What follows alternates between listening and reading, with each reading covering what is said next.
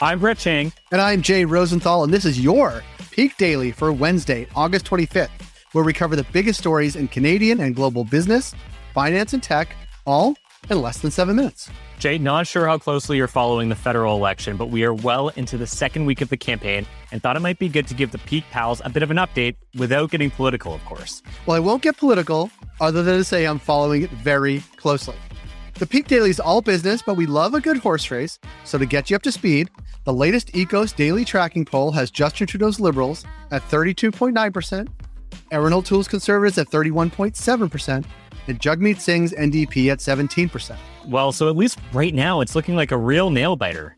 It sure is, Brett. So we'll keep you up to date on what's going on and maybe even get a little more into political coverage before the campaign ends without getting too political, of course. But, Brett, what do we have for the Peak Gang today? For our first story, BC's Blockstream just hit unicorn status. For our second story, the world's largest shipping company is going green. And for our last story, TikTok and Shopify are cozying up. Ring the bell, Jay. For our first story, BC based Blockstream hit unicorn status after raising $219 million American. Jay, most of us have never heard of Blockstream before. So, what do the Peak Pals need to know? Well, speak for yourself. Founded in 2014, Blockstream builds the infrastructure or backbone needed to support cryptocurrency exchanges and secure transactions. Blockstream also recently announced a service called Blockstream Energy, which would help energy providers sell excess electricity to miners and enable miners to set up operations in even more remote locations. Because as we know, mining cryptocurrencies takes a lot of energy, like a lot, Brett. What an electric description, Jay. And with all this new cash, Blockstream plans to get physical and use the new funding to develop semiconductor chips made for mining Bitcoin. I'm more concerned about semiconductor chips so I can buy a new microwave. But Jay, why should Peak Pals care about Blockstream? Well, Blockstream is BC's ninth tech unicorn of the year and the first one out of Victoria, where Peak co founder Alex Blumenstein spent his formative years at UVic. For our second story, ahoy, Captain! The world's largest shipping container company is going green with a $1.4 billion investment in a clean energy fleet. Brett, what's the context for our Peak Pals for this? Maersk operates 57 ports across 36 countries. In Canada, they operate from ports in Surrey, Vancouver, Montreal, and Halifax, some of my favorite cities. And despite being at sea, shipping is not clean. It accounts for 3% of the world's greenhouse gas emissions, and that percentage continues to grow. So, what are they doing about all of this? The company bought eight new vessels that run on methanol instead of oil based fuel, which will cut over 1 million tons of greenhouse gas emissions per year. But, Jay, why should I care about ships running on methanol? Well, methanol and other cleaner fuels are more expensive than oil based fuel, a cost that large shipping companies like Maersk can shoulder.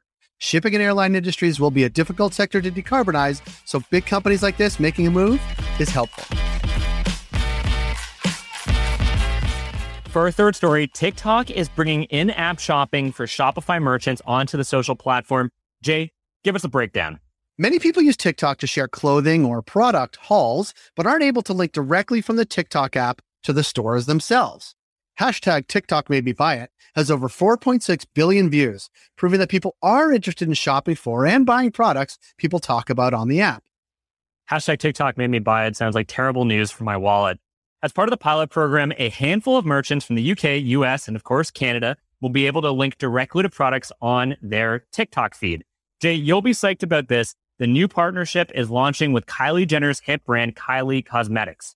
So, Jay, why should the Peak crew care that some ecom folks are able to link directly from their TikTok feeds to Shopify stores? Oh, sorry, I was on TikTok. Well, social commerce has been a huge hit for Instagram and Facebook, and now TikTok's getting into the game. And Brett, if it's good for e commerce, it's good for Shopify. Peak Pals, thank you as always for making us the most listened to and only daily Canadian business news podcast in the country. If you've got a second, why not follow this podcast on your app of choice and leave us a review?